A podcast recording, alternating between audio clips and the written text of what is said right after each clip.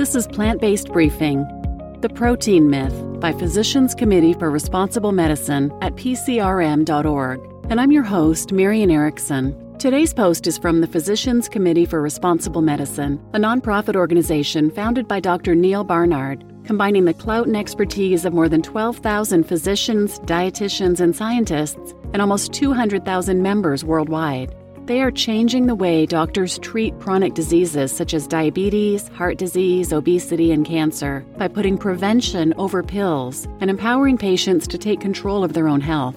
And since 1985, the Physicians Committee has worked tirelessly for alternatives to the use of animals in medical education and research, and for more effective scientific methods. Now let's get to today's plant based briefing. The Protein Myth by Physicians Committee for Responsible Medicine at PCRM.org. The Building Blocks of Life. Protein is an important nutrient required for the building, maintenance, and repair of tissues in the body. Amino acids, the building blocks of protein, can be synthesized by the body or ingested from food. There are 20 different amino acids in the food we eat, but our body can only make 11 of them. The nine essential amino acids which cannot be produced by the body must be obtained from the diet. A variety of grains, legumes, and vegetables can provide all the essential amino acids our bodies require. It was once thought that various plant foods had to be eaten together to get their full protein value, otherwise known as protein combining or protein complementing. We now know that intentional combining is not necessary to obtain all the essential amino acids. As long as the diet contains a variety of grains, legumes, and vegetables, protein needs are easily met. Protein requirements. With the traditional Western diet, the average American consumes about double the protein her or his body needs. Additionally, the main sources of protein consumed tend to be animal products, which are also high in fat and saturated fat. Most individuals are surprised to learn that protein needs are actually much less than what they have been consuming. The recommended dietary allowance, RDA, for protein for the average adult is 0.8 grams per kilogram of body weight. To find out your average individual need, simply perform the following calculation. Body weight in pounds times 0.36 equals recommended protein intake in grams. However, even this value has a large margin of safety, and the body's true need may be lower for most people. Protein needs are increased for women who are pregnant or breastfeeding. In addition, needs are also higher for very active persons. As these groups require additional calories, increased protein needs can easily be met through larger intake of food consumed daily. An extra serving of legumes, tofu, meat substitutes, or other high protein sources can help meet needs that go beyond the current RDA. The problems with high protein diets. High protein diets for weight loss, disease prevention, and enhanced athletic performance have been greatly publicized over recent years. However, these diets are supported by little scientific research. Studies show that the healthiest diet is one that is high in carbohydrate, low in fat, and adequate in protein. Increased intake of whole grains, fruits, and vegetables is recommended for weight control and preventing diseases such as cancer and heart disease. High carbohydrate, low fat, moderate protein diets are also recommended for optimal athletic performance. Contrary to the information on fad diets currently promoted by some popular books, a diet that is high in protein can actually contribute to disease and other health problems. Osteoporosis.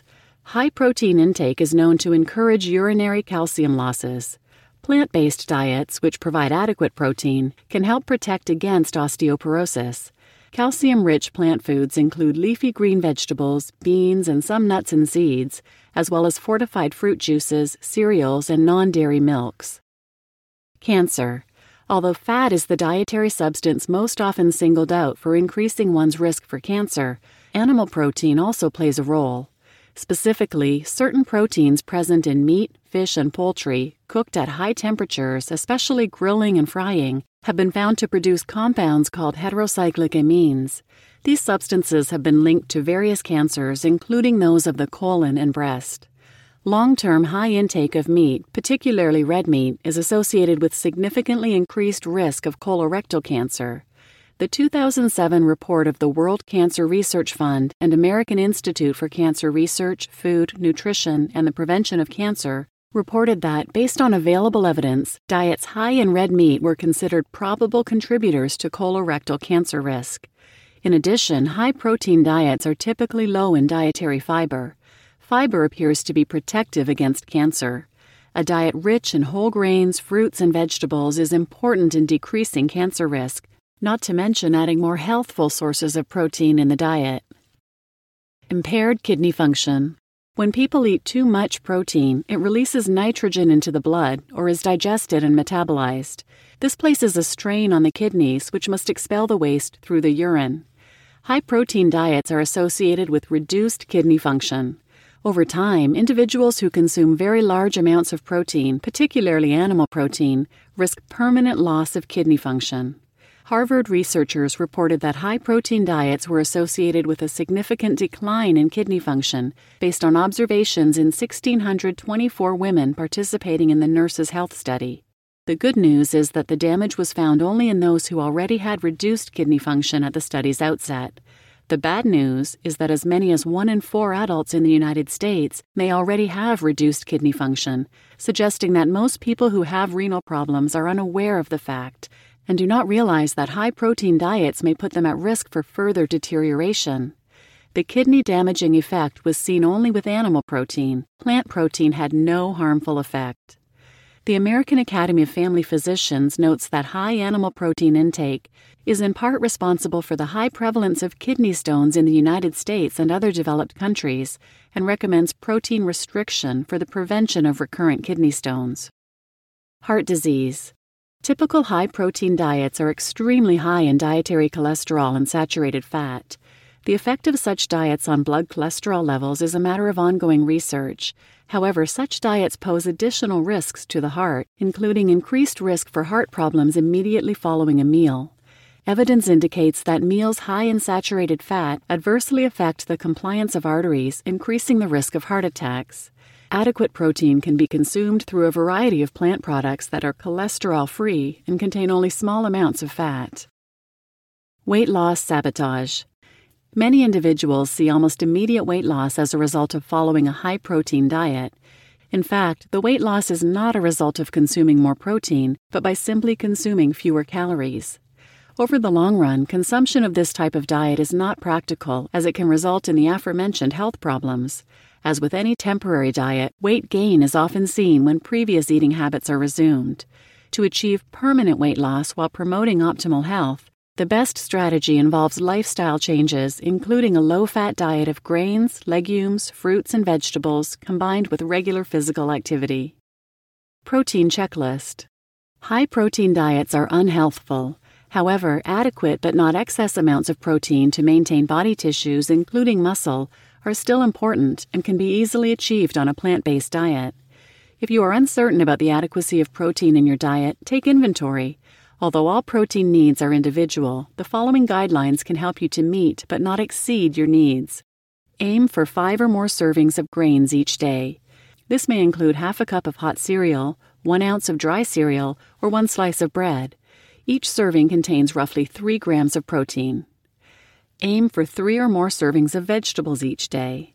This may include one cup of raw vegetables, half a cup of cooked vegetables, or half a cup of vegetable juice. Each serving contains about 2 grams of protein. Aim for 2 to 3 servings of legumes each day. This may include half a cup of cooked beans, 4 ounces of tofu or tempeh, 8 ounces of soy milk, and 1 ounce of nuts. Protein content can vary, particularly with soy and rice milks, so be sure to check labels. Each serving may contain about 4 grams to 10 grams of protein. Meat analogs and substitutes are also great sources of protein that can be added to your daily diet. And following is a list of healthful protein sources in grams. Seitan 4 ounces has 24 grams. Tofu firm half a cup, 19.9 grams. Lentils boiled 1 cup, 17.9 grams. Tempeh half a cup, 15.7 grams. Black beans boiled 1 cup, 15.2 grams. Chickpeas boiled 1 cup, 14.5 grams. Quinoa cooked 1 cup, 11 grams. Peanut butter 2 tablespoons, 8 grams of protein. Bulgur cooked 1 cup, 5.6 grams. Spinach boiled 1 cup, 5.4 grams. Broccoli 1 cup, 4.6 grams, and whole wheat bread, one slice, has 2.7 grams of protein. You just listened to The Protein Myth by Physicians Committee for Responsible Medicine at PCRM.org. And this is the Plant Based Briefing Podcast. Thanks for listening.